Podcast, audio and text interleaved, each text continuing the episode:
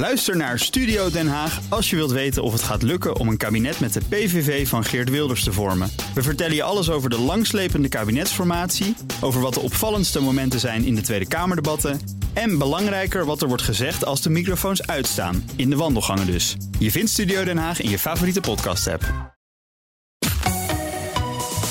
BNR Nieuwsradio. Boekenstein en de Wijk. Hugo Reitsma.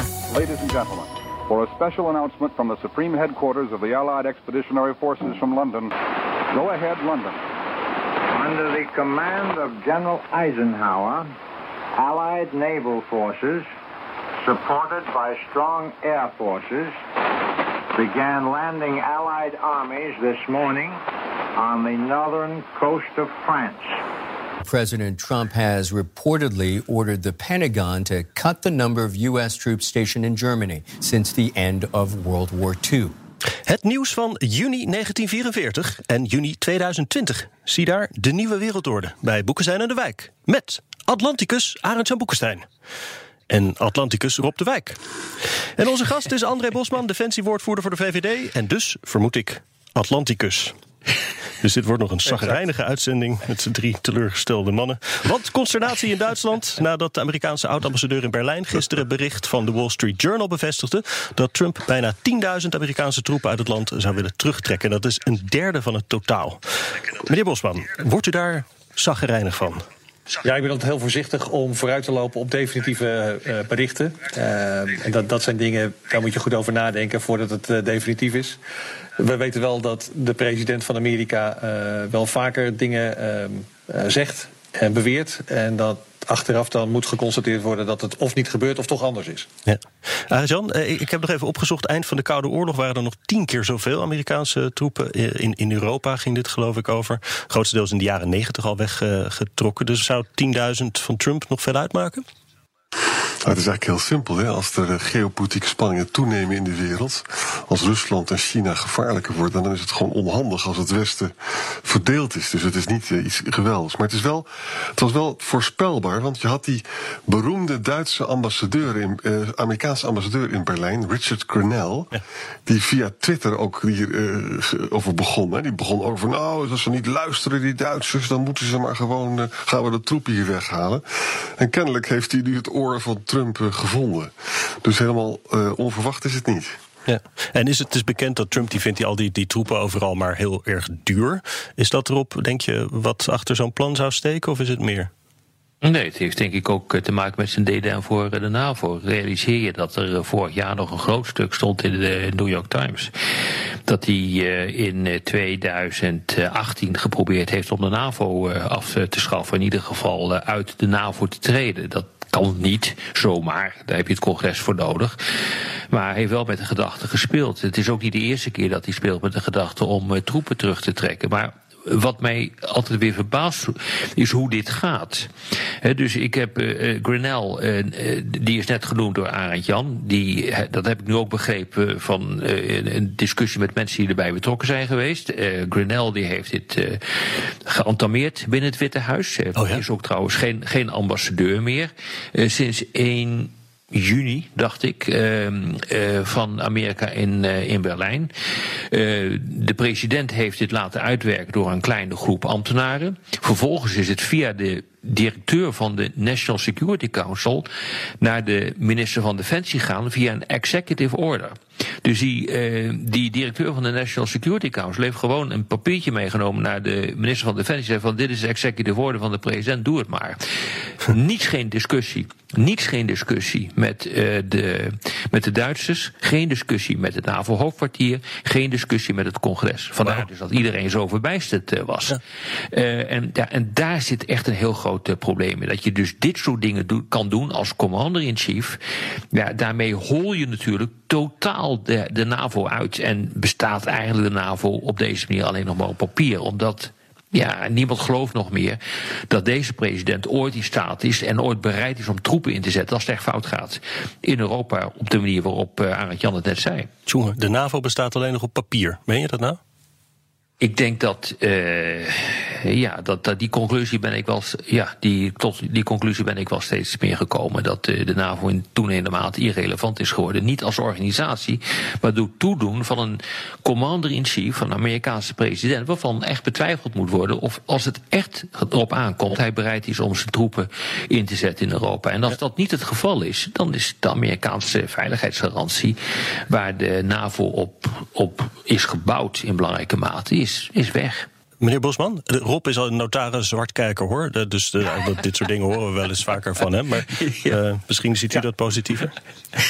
Ik zie het zeker positiever. Want ik denk dat de NAVO-structuur en organisatie. Maar goed, dat zegt Rob de Wijk ook. De structuur en organisatie een stevige organisatie is. Als je luistert naar de militairen in de organisatie. Uh, zie je daar een hele uh, sterke wil tot samenwerking en ook een besef dat die NAVO-organisatie van groot belang is. Uh, helemaal eens met Rob dat politiek daaromheen een hele andere discussie aan het voeren is. Die het wel onzeker maakt over uh, wat is de waarde nog van de NAVO. Maar de NAVO als militair instituut, ten aanzien van alle militairen die daarin staan, uh, daar is, er is nog een enorme samenwerking en, en positiviteit ten aanzien van dat NAVO-bondgenootschap. Ja. ja, het probleem is alleen de politiek bepaald. Zoals jij als geen ander weet. Eh, daar nee, zit het probleem in.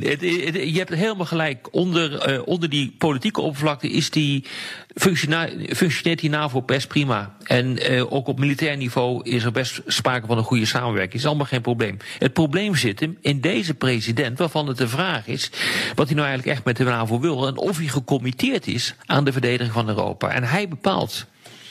Maar dat ben ik met je eens. Maar er komen verkiezingen aan. Uh, Het zou zo nog maar eens vier jaar kunnen zijn. Maar dat NAVO-bondgenootschap bestaat al een tijdje. Uh, dat, dat mhm. overleeft ook die komende vier jaar wel, mocht het weer Trump worden. Uh, Klopt, maar ook, we hebben ook de, dat de... de West-Europese Unie. Die heeft ook ja. Eh, decennia bestaan zonder dat hij iets voorstelde. Dus nee, ja. maar die NAVO die zal ook de komende decennia wel blijven bestaan. Maar de vraag is, heb je er wat aan? Dat denk ik wel, omdat je militair nog steeds heel erg met elkaar bezig bent. Je bent nog steeds aan het oefenen, trainen, uh, aan het nadenken over uh, bepaalde strategieën. Dat wordt allemaal militair gedaan. Dus het feit dat het niet wordt ingezet. Uh, de, de, discussie die je gaat krijgen, en daar had Rob natuurlijk wel weer gelijk aan. Uh, wat is de positie zometeen van Europa binnen die NAVO, de Europese Unie of de landen van de NAVO in Europa uh, binnen de NAVO? Dat is veel zorgelijker. Zijn wij in staat om ook nog wat op de mat te leggen om in dat hele bondgenootschap nog een beetje een deuk in een pakje boter te slaan? Dat is wel belangrijk. Daar moet nu een reflectiegroep, die is ingesteld door de secretaris van generaal van de NAVO, een antwoord op, uh, op geven. En dat is dus een politiek antwoord die erop moet worden gegeven, omdat het gewoon niet helemaal zeker is ja, wat nou precies die rol van de NAVO nu en in de toekomst moet gaan worden. Dus die wordt op dit ogenblik door die groep geherdefinieerd. Ja. We hebben het over Europese verdediging. Hè? Uh, hebben we het dan nog steeds over Europese verdediging tegen de Russen? Nou ja, maar ook, uh, ook tegen cyber natuurlijk. En dan gaat het over veel meer landen dan alleen uh, Rusland.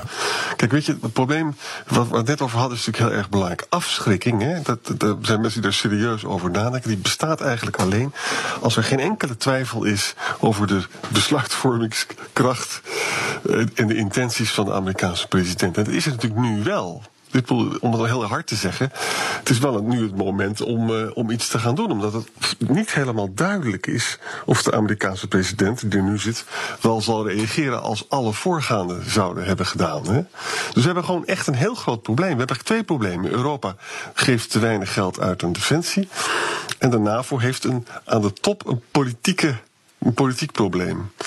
En ik denk dat het enige wat je hier aan kan doen, is dat je toch zult moeten proberen om het Europese deel van de NAVO, en daar heeft natuurlijk Trump altijd wel gelijk gehad, moet meer geld aan defensie uitgeven. En moet er ook zijn als de Amerikaanse politieke kracht wegvalt, om het zo maar eens te formuleren. Hebben de Russen eigenlijk niet meer te vrezen van oostwaartse expansie van de NAVO dan andersom? Zo wordt dat in elk geval in Moskou verteld. Ja, nou kijk, heb jij het gevoel dat, dat wij, dat de NAVO van plan is om Wit-Rusland aan te vallen? Ik heb niet het gevoel dat dat gebeurt. Dat is een heel, ander probleem. Het is de vraag, het is echt de vraag, als er wat gebeurt aan de oostflank, of wij dan daar echt effectief op zullen reageren. Dan weten we niet zeker of dat nu nog zal zijn. Ik heb geen enkel idee dat de, dat, dat de NAVO iets wil aanvallen. Wat je wel kan zeggen is dat de uitbreiding van de NAVO natuurlijk door de Russen wordt gepercipieerd als een een offensieve daad. Maar Mhm. uit, als je dat weer gaat voor- eh, bekijken, dan is het eigenlijk zo dat die landen dat zelf graag willen. En dat er een procedure is. En dat we dat niet vervolgens dan wordt gebruikt als een bruggenhoofd om eh, naar Moskou te trekken. Dus ik vind dat een beetje overdreven. Nou ja, als je in Moskou komt, dan eh, denken de Russen wel dat de NAVO zo ongeveer op het punt staat om eh, Rusland binnen te Ja. vallen. Wat natuurlijk totale flauwekul is. Ja, dat weten zij ook wel, maar dat hebben ze gewoon voor binnenlandse consumptie nodig. Maar het probleem is dat de wereld er echt anders uitziet dan, laten we zeggen, vijf jaar geleden en tijdens de Koude Oorlog. Het is dus niet meer zo eh, dat die grote legers van Oost en West tegenover elkaar staan. Maar het gaat veel meer nu om, laten we zeggen, vanuit Rusland, om, om prikacties, dat, prikacties, dat noemen we hybride eh, dreigingen, eh, tegen de individuele NAVO-landen, om ervoor te zorgen dat die NAVO-landen tegen elkaar worden uitgespeeld. nou, dat doe je door middel van cyber, dat heeft Arend Jan net ook al eh, gezegd. Maar dat kun je doen door desinformatiecampagnes, door het aantrekken, het ronselen van sympathisanten. Dat gebeurt ook in Nederland. Eh, en ga zo maar door. Dus dan, en dan vervolgens heb je inderdaad nog troepen die tegenover elkaar staan. Maar dan speelt het grote probleem dat de NAVO bijna niks heeft in de Baltische Staten. Een paar enkele tienduizenden. En daartegenover staan honderdduizenden Russen. Nou, ik bedoel, ik zie die Russen niet snel de Baltische Staten in, eh, in eh, stomen. Maar ik bedoel, daar zit dus een enorme verschil in. En bovendien is het onmogelijk om die troepen in de Baltische Staten te versterken. Dus je moet naar een hele andere manier gaan om na te denken over hoe je verdediging gaat organiseren. Nou, die hele discussie is nog lang niet begonnen. En daar zit echt een groot probleem in. Meneer Bosman, hoe veilig of onveilig acht u Nederland voor die nieuwe dreigingen? Cyber, irregulier, al die dingen die eh, we nu noemen? Nee, maar je, je ziet het gewoon gebeuren. Eh, het feit dat de Russen eh, eh, medicijnen en artsen sturen naar Italië. Gewoon het beeld dat de Russen daar gewoon verdeeldheid binnen Europa creëren. De hele discussie over de brexit. Wat is daar gebeurd? Er zijn partijen in Europa, ook, ook in Nederland, die eh, geen afstand nemen van de Russische dreiging. Die zeggen, joh, dat, dat, dat, die Russische dreiging valt best mee. Daar zitten allemaal verbindingen die erbij gebaat zijn om juist die stabiliteit in Europa eh, gewoon teniet te doen. En volgens mij zijn ze daar veel sterker en beter in. En, en zie je dus nu in Nederland of in Europa de problematiek ontstaan van instabiliteit. De discussie over hoe gaan we elkaar helpen. Eh, de, binnen Europa zijn we vooral met onszelf bezig en politiek bezig.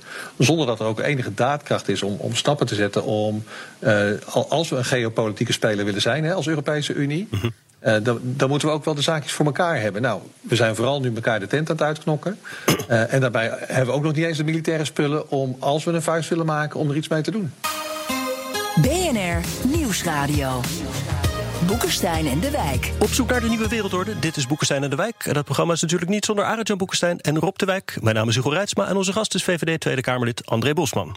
En we praten hier al een kwartier over de nieuwe wereldorde zonder het coronavirus te noemen. Dat is toch wel een, eh, een momentje in, in dit jaar dat we dat toch hebben mogen bereiken. Maar dat houdt nu weer op. Want Duitsland gaat, en André Bosman die wees hierop, zijn corona-herstelfonds deels inzetten voor defensie-investeringen. Het gaat niet om niks, namelijk 10 miljard van de, de 130 miljard van dat eh, steunpakket. Vindt u dat, eh, meneer Bosman, een eh, nastrevenswaardig idee? Ik vind het logisch. Ehm, voor Nederland staan er ook een aantal grote projecten op, op stapel. Zeker voor de marine. Ehm, dat zijn zaken die binnen de Nederlandse marine-industrie van belang zijn. Eh, niet alleen voor Vlissingen, maar voor heel Nederland. De maritieme industrie is heel breed eh, neergezet. Binnen de defensie-industriestrategie zie je ook een, eh, een, een grote paragraaf waarvan dit kabinet zegt: de maritieme en de marinebouwindustrie is zo belangrijk voor Nederland als, als, als bouw en voor de veiligheid en voor de inzetbaarheid van de Nederlandse marine.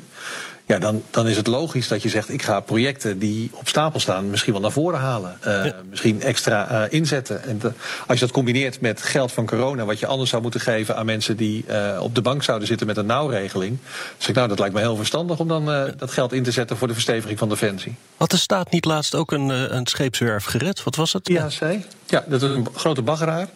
Eh, heeft het heel moeilijk gehad. Eh, het, bijzondere daarvan is dat IHC is een onderaannemer van Naval. En die zitten dus nu in de competitie met de onderzeeboten eh, samen met Saab Damen. Dus de, de staat is nu ondertussen schuldeiser van een concurrent van een Nederlands bedrijf. Ja, dat met industriepolitiek wordt het al snel een beetje ingewikkeld en tegenstrijdig. Is dat niet de eerdere ervaring? Dit is een hele bizarre. ehm, en daarom vind ik ook dat je als Nederland serieus moet kijken naar eh, wie gaan die boten bouwen. En hoe zorg ik dat de veiligheid van Nederland geborgd is. Met de continuïteit van zo'n onderzeeboot. Eh, want het is een van de zwaarste en grootste en machtigste wapensystemen die we hebben. Eh, Nederland heeft een goede reputatie met onderzeeboten. Als je kijkt naar de Walrus, is nog steeds een van de betere diesel-elektrische onderzeeboten. Misschien wel de beste. Ehm, en als je die niche-capaciteit wil houden, dan zal je daar toch op in moeten zetten en lef moeten hebben om daar eh, met Nederlandse eh, bedrijven volop in te zetten. Rob Arendjan, worden jullie enthousiast van een beetje een Nederlands of een Europees militair-industrieel complex? Om dat eens eventjes. eh, Ja, het grappige is, als het richten. eh, gaat om militaire samenwerking en eh, militairen die geld willen hebben, of militaire bedrijven die geld willen hebben, dan wordt het militair-industrieel complex genoemd. En anders is het gewoon een legitieme lobby van, van elk bedrijf in Brussel. Ik bedoel, de auto-industrie heeft volgens mij de grootste lobby in, in Brussel en elders in de wereld. en dan is het allemaal geen probleem. Nou ja, kijk, weet je, militaire bedrijven zijn gewoon bedrijven. Daar werken gewoon mensen zoals jij en ik. Eh, daar is op zich niks mis mee. Eh, behalve natuurlijk als je een eh, principieel bezwaar hebt tegen defensie. Ja, dan kan me voorstellen dat je daar een punt van maakt. Maar, dan, ja, maar ik kan niet zien waarom je dus niet de werkgelegenheid, of dat nou werkgelegenheid in een supermarkt is of in een defensiebedrijf, dat je dat niet zou willen stimuleren in eigen land. Dus ja, daar mag wat mij betreft best geld naartoe. Arendjan? Nou kijk, weet je, als er, als er iets als afschrikking nodig is, dan moet er dus ook een industrie zijn die ervoor zorgt om dat eh, dat, dat tegengaat. Hè. Dus dan, dan is ook een militair industrie is dan nodig. Wat wel zo is, wat ik zelf erg heel graag zou willen, is zou dus meer Europese samenwerking willen hebben. En dat zou ik ook op het gebied van de Europese defensieindustrie willen hebben. Want het is natuurlijk nu een, allemaal is het heel nationaal georganiseerd. Hè. Met name Frankrijk en Frank, Frans en de Duitsers werken wel samen. Nederland ook een aantal niche dingen.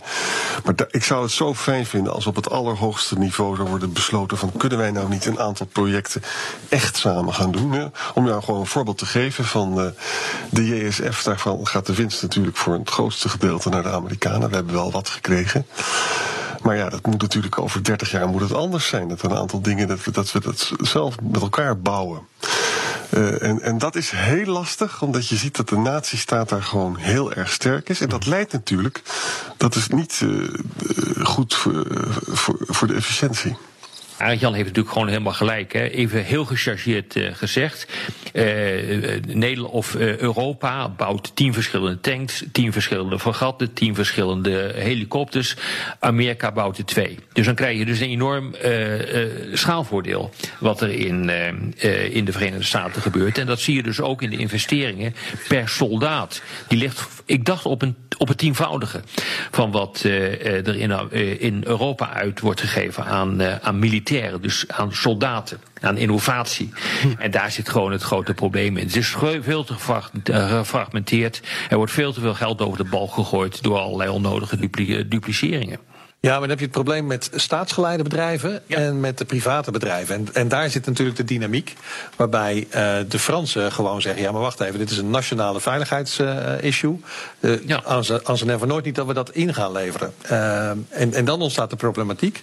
Wat ik wel zie, is dat bijvoorbeeld nu Dame heeft een eh, enorme order samen met Duitse eh, marinewerven voor de MKS 180, hè, het grote vergat Ja. van de Duitsers. Die krijgen ook uit het Duitse fonds, volgens mij eh, gaat daar Ja. geld heen. Ja. En, wat je dus nu ziet, is daar waar vroeger competitie was, ook met die Duitse werven, zich nu aan gaan sluiten bij dat project. En volgens mij is dat exact wat Arend Jan ook bedoelt. Wij moeten veel meer in die samenwerking eh, eh, de, de, de verschillende systemen bij elkaar gaan bouwen. Eh, de vervanging van de LCF zometeen, de lucht- en eh, is ook aan de orde. Maar ook bij de Duitsers, eh, misschien wel bij de Noren. Eh, en als we op die manier slim bij elkaar gaan zitten, eh, dan kunnen we veel beter bouwen, veel slimmer bouwen, veel economischer bouwen en ook veel meer eh, uitwisselbaar. Maar dit gebeurt toch ook al jaren, of althans, er wordt al jaren over gesproken. Ik geloof niet dat dat heel veel zoden aan de dijk heeft gezet eh, tot nu toe. Nee, maar je, ziet, je ziet nu dat dat marinevergat van de Duitsers wordt nu echt daadwerkelijk door eh Dame gebouwd. Eh, samen met de Duitse werven. En de stap die iedereen nu ziet, is dat die consolidatie er echt aan gaat komen. De belemmering is wel de Nederlandse onderzeebootkeuze. Volgens mij is dat datgene wat in de weg staat van de stappen die we moeten zetten, ook met de Nederlandse maritieme industrie en de Duitse, en misschien wel de Noorse en de Zweedse uh, en de Deense, en misschien wel met de Britse, hè, want dat volgens mij ook een belangrijke natie die we uh, er absoluut bij kunnen hebben. Uh, en als we dat soort keuzes maken, dan kunnen we veel meer stappen zetten om gezamenlijk marinewerven die niet meer in staat zijn om het alleen te doen, om toch gezamenlijk te bouwen. En ik denk dat dat van belang is. En kunnen we dan. realiseer je ook dat de meest interessante discussies vinden niet binnen de Europese, binnen, de NAVO plaats, maar binnen de Europese Unie. Onder andere aangejaagd door het zogenaamde Europese Defensiefonds. Waarbij miljarden beschikbaar wordt gesteld voor Europese innovatie op defensiegebied. Dus je ziet dat op dat gebied de Europese Unie op dit ogenblik een hele interessante trekker wordt aan defensie binnen, binnen Europa. En dat, dat kan de NAVO niet eens. dus uh, je ziet dat het, dat het debat echt aan het verschuiven is van de NAVO naar de Europese Unie. Veel mensen weten dat niet. Ik denk dat veel mensen daar ook uh, niet blij van worden dat dat uh, gebeurt. Maar ja, bedoel, mensen worden nergens meer blij van tegenwoordig. Maar dus het, het, die, die, die, die pogingen om van Europa een veel meer defensiespeler te maken, die zijn wel degelijk aan de gang. Maar het is natuurlijk allemaal een proces dat lang gaat duren. Ondertussen zie ik vooral het tegenovergestelde als ik kijk naar de gevechten om de begroting of de coronasteun. Ieder land voor, voor zijn eigen belang. Ja, maar er gebeurt wel heel veel in Brussel wat gewoon niet in de krant staat, uh, Hugo. Uh, dat wordt natuurlijk vaak gezegd. Je bedoel, men kijkt naar de ruzies die uh, er zijn tussen landen onderling. Maar als je bijvoorbeeld kijkt naar het, het, het reddingsplan wat, ehm, wat Van der Leyen nu heeft in, ingediend. Dat, is, dat zijn echt goede plannen. Ik bedoel, dat geldt ook voor de defensieplannen die worden gemaakt door de Europese Unie. Alleen die staan niet op de voorpagina's van de kranten. Op de voorpagina's van de kranten staat de ruzie die Nederland maakt met Italië. Uh, dat soort dingen halen de voorpagina's. En dit niet. En dat is toch wel jammer. Ja, als je niet zoveel geld hebt, dan kan je beter maar samenwerken, toch? Tuurlijk. Ja, maar ik, ik ben wel van mening dat er meer geld naartoe moet. Uh, en volgens mij is dat uh, breed verdeeld. Maar waar het van belang is dat we wel het gevoel hebben dat binnen de Europese Unie er solidariteit is. Uh, dat we wel elkaar aan kunnen spreken op dat we de goede dingen blijven doen. En dat we als er kosten gemaakt zijn, dat die op een eerlijke wijze worden gedeeld. Hmm. En als je uh, je begroting niet op orde hebt, dan moet je wel zorgen dat je je begroting op orde gaat krijgen. Want ik denk dat de economische kracht van Nederland, van de, Europa, de Europese Unie nog veel groter kan zijn als uh, Italië, Frankrijk en Spanje hun begroting op orde zouden hebben. Pas als je dat op orde zou hebben, dan zou het uh, een economische grootmacht zijn die volgens mij zijn weerga niet kent. maar doordat we blijven rommelen met begrotingen die zodanig uit het lood staan, staatsschulden die zo ver uit het lood staan ja, dan wordt het heel lastig. En als we dan maar zeggen, dan, dan toch met de transferunie, dan zijn we vooral met onszelf bezig. En dan, uh, dan zijn de, de Russen, de Chinezen uh, en iedereen anders alleen maar blij dat we vooral met onszelf bezig zijn. Ja, ik ben het daarmee eens. Solidariteit is goed, maar dan moet er tegenover staan soliditeit. En, en dat herstelplan wat er nu staat, 750 miljard. Ja, ja. dat is niet gerelateerd aan schuldenverminderingen. Het is alleen maar gerelateerd aan een Green Deal en ook een beetje infrastructuur. Dus daar moet, daar, ja, daar moet wat aan gebeuren. Hey, jongens, hoor eens even. We zitten in een coronacrisis. Als je nou ook nog een keer de schulden wil gaan verminderen, dan wordt er helemaal niks meer uitgegeven, ook niet aan defensie. Ja, maar Italië is een van de ja. rijkste landen, jongens. Echt, is, is schatrijk. Um, en alleen ze hebben de herverdeling, of de verdeling binnen Italië verkeerd gezet. En dan kunnen we zeggen, ja, uh, volgens mij is de schuld per hoofd van de bevolking in Nederland hoger dan in Italië. Ja, en ze ja, hebben de private al, schulden zijn laag. Ja. ja, en ze hebben al 25 jaar een primair overschot op de begroting. Dus ik bedoel dat Italië, daar gaan ook allerlei indianenverhalen over de rond. Ik ga Italië niet zitten verdedigen. Uh, omdat ik denk dat uh, Nederland wat dat betreft beter wordt bestuurd dan, uh, dan Italië. Maar als je gewoon kijkt naar de begrotingsdiscipline, dan valt dat echt heel erg mee. Ja, dat zijn vooral, ja, maar... dat zijn vooral problemen die ontstaan in de jaren tachtig, dus al een tijdje geleden. Maar de schuld stijgt, hè? De schuld stijgt ja. niet door naar 180 procent. Dat is echt, dat een, echt een probleem. En, uh, dus het, moet, het, wordt heel spannend hoor. Want ik vind dat Nederland, ook met die Frugal 4, de, de vrekkige vier waar nu ook Finland bij zit, dat die toch moeten zeggen van jongens, er moet ook een, een schuldpad komen. Kijk, als wij bijvoorbeeld nu dingen voor Italië gaan betalen, verstandige dingen die tot groei leiden, dan zou je ook kunnen vragen, en dan willen we dat je ook iets aan je staatsschuld doet. Ja, maar Arie, we gaan niks betalen, want er wordt geleend op de kapitaalmarkt. Uh, dat extra geld. Jawel, maar dat, maar dat betekent dus dat, dat ons, wij staan daar garant voor dan. Hè? Dan gaat onze rente stijgt uh, daardoor. Uh, en het wordt ook uit, uit de begroting wordt het, uh, is de garantie. Dus het kost natuurlijk wel geld. Het is ook een politiek heel sensitief proces, waarbij ja, heb je Nederland, willen Nederlandse burgers in meerderheid dat wel. Hè? Dus, en het, het valt me op dat er nog niet echt een, ho, een hoogstaand debat over wordt gevoerd in Nee, maar als je het alleen maar beperkt tot de begroting, dan gebeurt er echt helemaal niks meer. Nee, maar Rob, de basis is wel dat we hebben een stabiliteits- en groeipact. Daar moet iedereen zich aan houden, behalve de grote landen. Frankrijk wordt er niet aan gehouden. Italië wordt er niet aan gehouden. Hmm. Als je dan praat over solidariteit en er wordt Europa een geopolitieke speler, dan moet iedereen over dezelfde kam geschoren worden. En zolang uh, je uh, als grote natie uitzondering krijgt, ja, dan, dan ben ik zo meteen de speelbal van de grote landen. En dan kan ik alleen maar leveren. Uh, en voor de rest niet. Dus tot nee, die tijd zullen daar heel ben ik veel. het wel mee eens. Daar ben ik het wel mee eens. Maar dat wil niet zeggen dat je het debat moet verengen tot, tot begrotingen. Want we hebben het nu over defensie. We hebben het nu over ja. Europa als geopolitieke speler. Ga je het alleen maar verengen tot begrotingspolitiek. Dan kan ik je melden dat Europa nooit een geopolitieke speler wordt. En dat gaat je waarschijnlijk nog veel meer geld kosten. Dus daar moet dat debat en dat is ook een oproep aan jou hoor in de Tweede Kamer.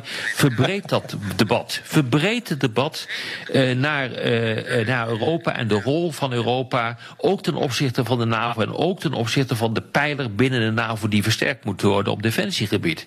En als we dat ja. niet doen, jongens, en we blijven maar hangen in dat uh, gedoe over die begrotingen, dan, dan wordt het helemaal niks. Ja, maar weet je, het probleem is een transferunie. Hè? Stel je voor dat je dat, dat gaat doen. Dat is ook geen duurzame economische basis om daar vanuit uh, geopolitieke kracht te projecteren. Dus je moet het wel degelijk doen. Want we willen graag dat Europa sterker wordt. Dan moet het ook een, ja. een, een, verstandige unie zijn. Dus het is, het is, nog een heel debat waar we het volgens mij nog heel vaak over gaan hebben in dit programma. Uh, als we een, een Europa hebben, een Europese Unie waarbij uh, het geld wat we uitgeven aan landbouwsubsidies zo vele malen groter is dan aan veiligheid. Uh, dan hebben we onze prioriteiten echt wel scheef liggen, ook in uh, Europa. en, en volgens mij zijn dat ook kernvragen ja, van de herverdeling, ja. van de inzet van geld. Wat wil de Europese Unie als macht uitstralen? Als wij een landbouworganisatie zijn, laten we dat dan zeggen. Uh, want daar geven we het meeste geld aan uit. Als we vinden dat we een geopolitieke power zijn. André. Helemaal mee eens. Ja. Voor de radio moeten we afsluiten met deze mooie aflevering over oorlog en geld. Op de podcast hebben we meer tijd. Dan gaan we door met luisteraarsvragen. Luistert u op de radio, dan verwijs ik naar Apple Podcasts, Spotify of bnr.nl. Ook vragen stellen of reageren kan op Twitter, BNR De Wereld. Calcolo Ergosum vraagt: hoeveel moet het defensiebudget zijn als percentage van het BNP om een geloofwaardige defensie op te bouwen zonder Amerika? En hoeveel jaar is Europa dan de facto onverdedigbaar? Oh, dat is, dat is uitgerekend uh, door het ISS ja. een uh, jaar geleden. En dan moet je ongeveer rekenen op een verdubbeling van het Europese defensiebudget. Ik, volgens mij ligt dat nu op, ik dacht 240 miljard, iets in die geest, 250. Ja.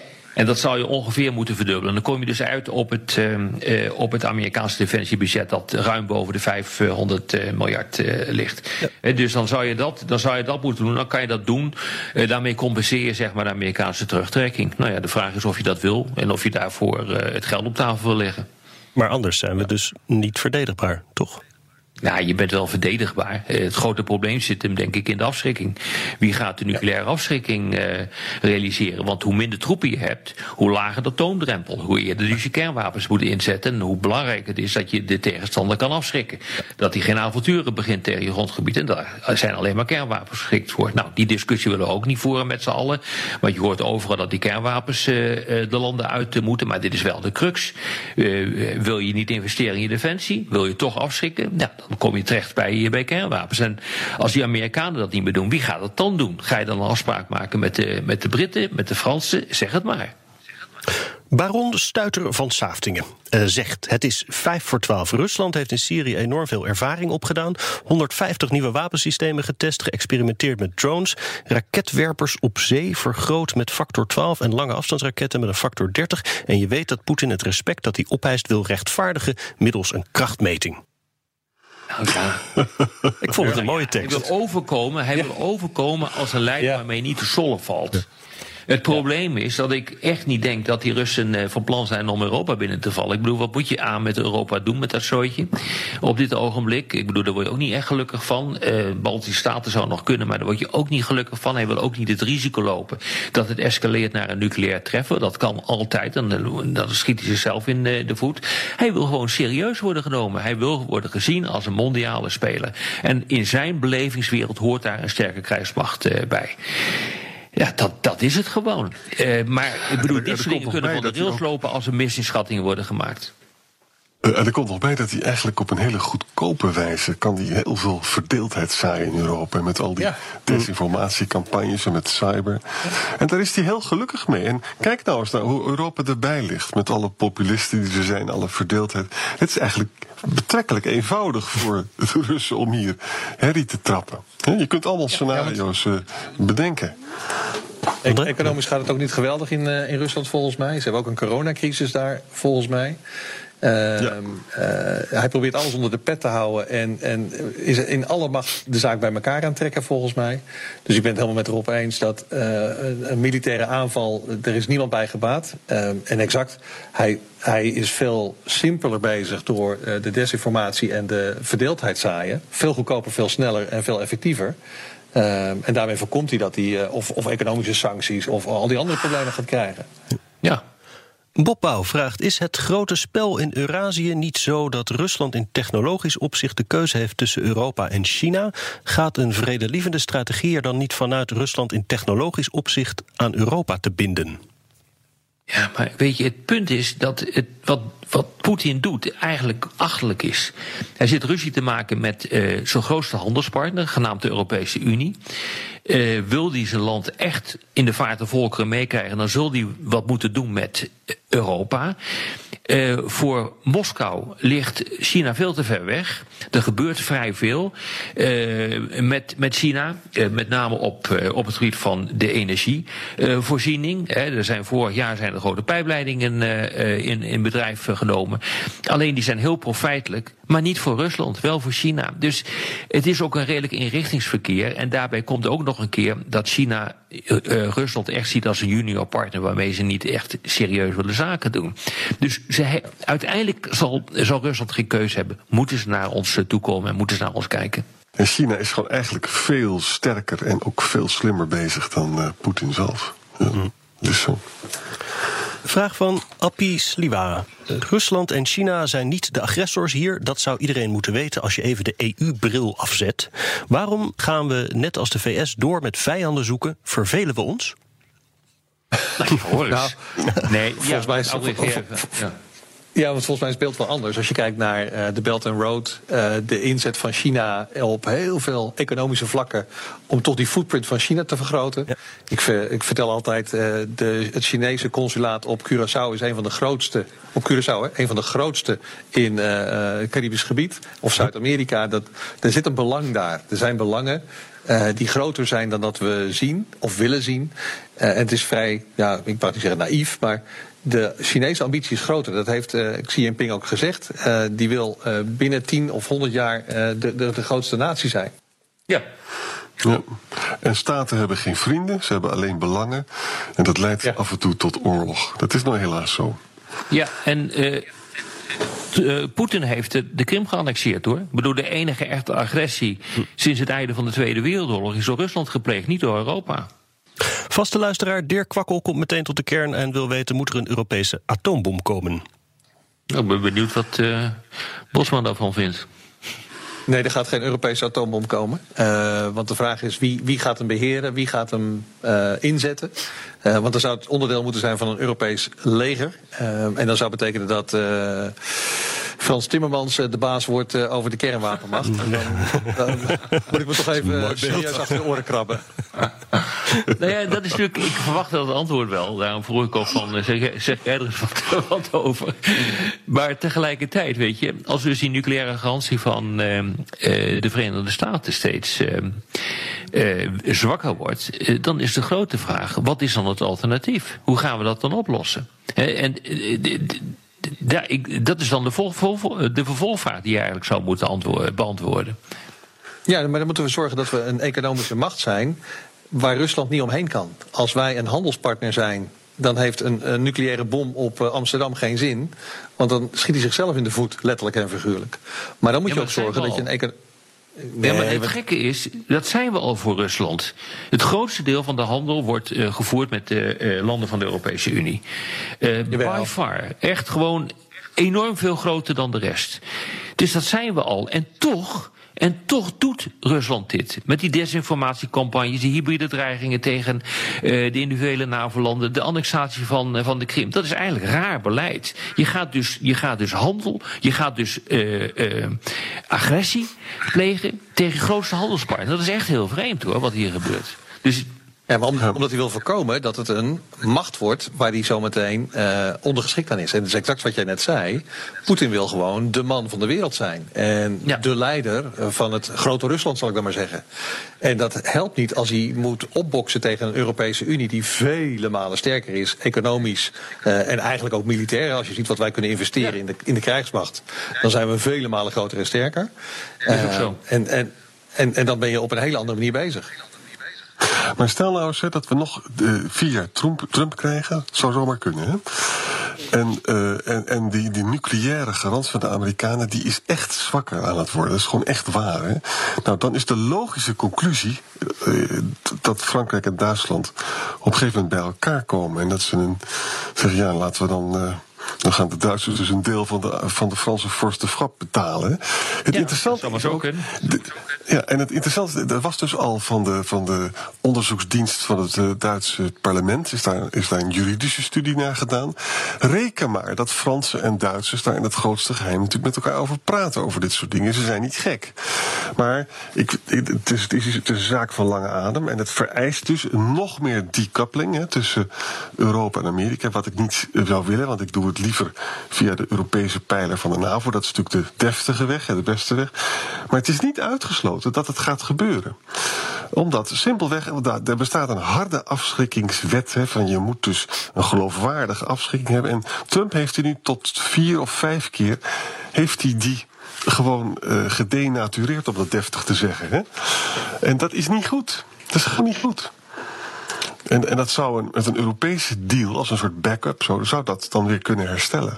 Dus we zullen, zien hoe dat gaat lopen in de geschiedenis.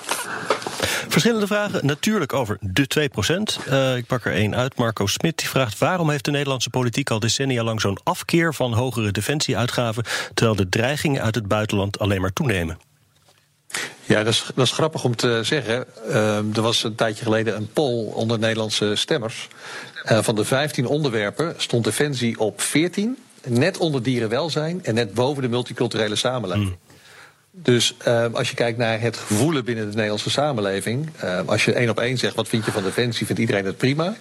Maar als je hem koppelt aan wilt u dan geld uitgeven aan de zorg, aan onderwijs, aan infrastructuur. dan komt Defensie gewoon op 14. Ja. Dat is altijd zo geweest, hè? Maar de Altijd vraag, is, verweest de vraag geweest. is of, of, een, of de politiek zich daarmee neer moet leggen. Want er is Nee, ook nog zoiets dus als een- er, er is ook nog zoiets als een grondwet.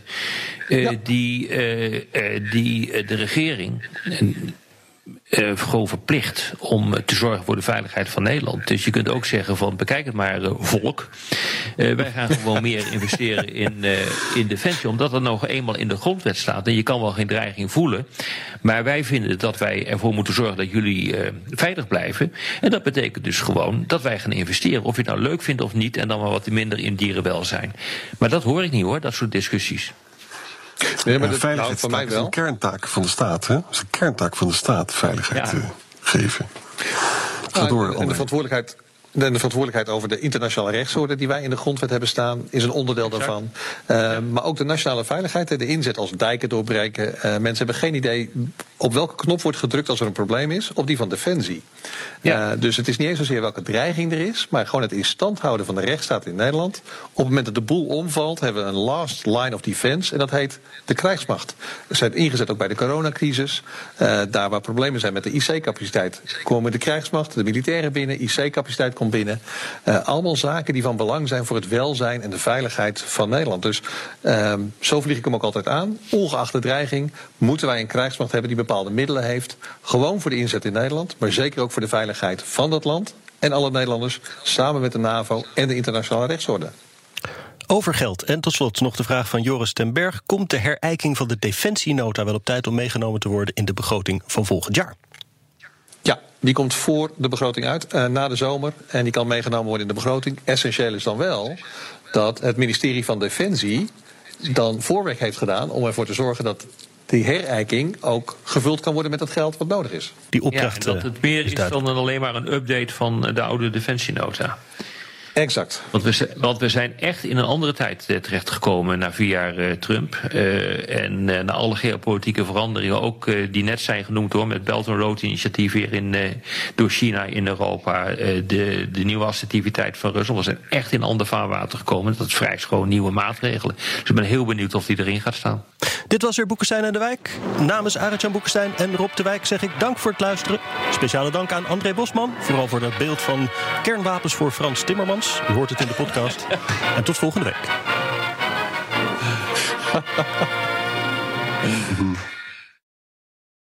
Ook Liesbeth Staats vind je in de BNR-app. Ja, heel handig. Luister live naar Kees en mij tijdens de Daily Move. Dan blijf je ook gelijk op de hoogte van breaking news en het laatste zakelijke nieuws. En daar vind je ook alle BNR-podcasts, waaronder de Perestrooikast. Download nu de gratis BNR-app en blijf scherp.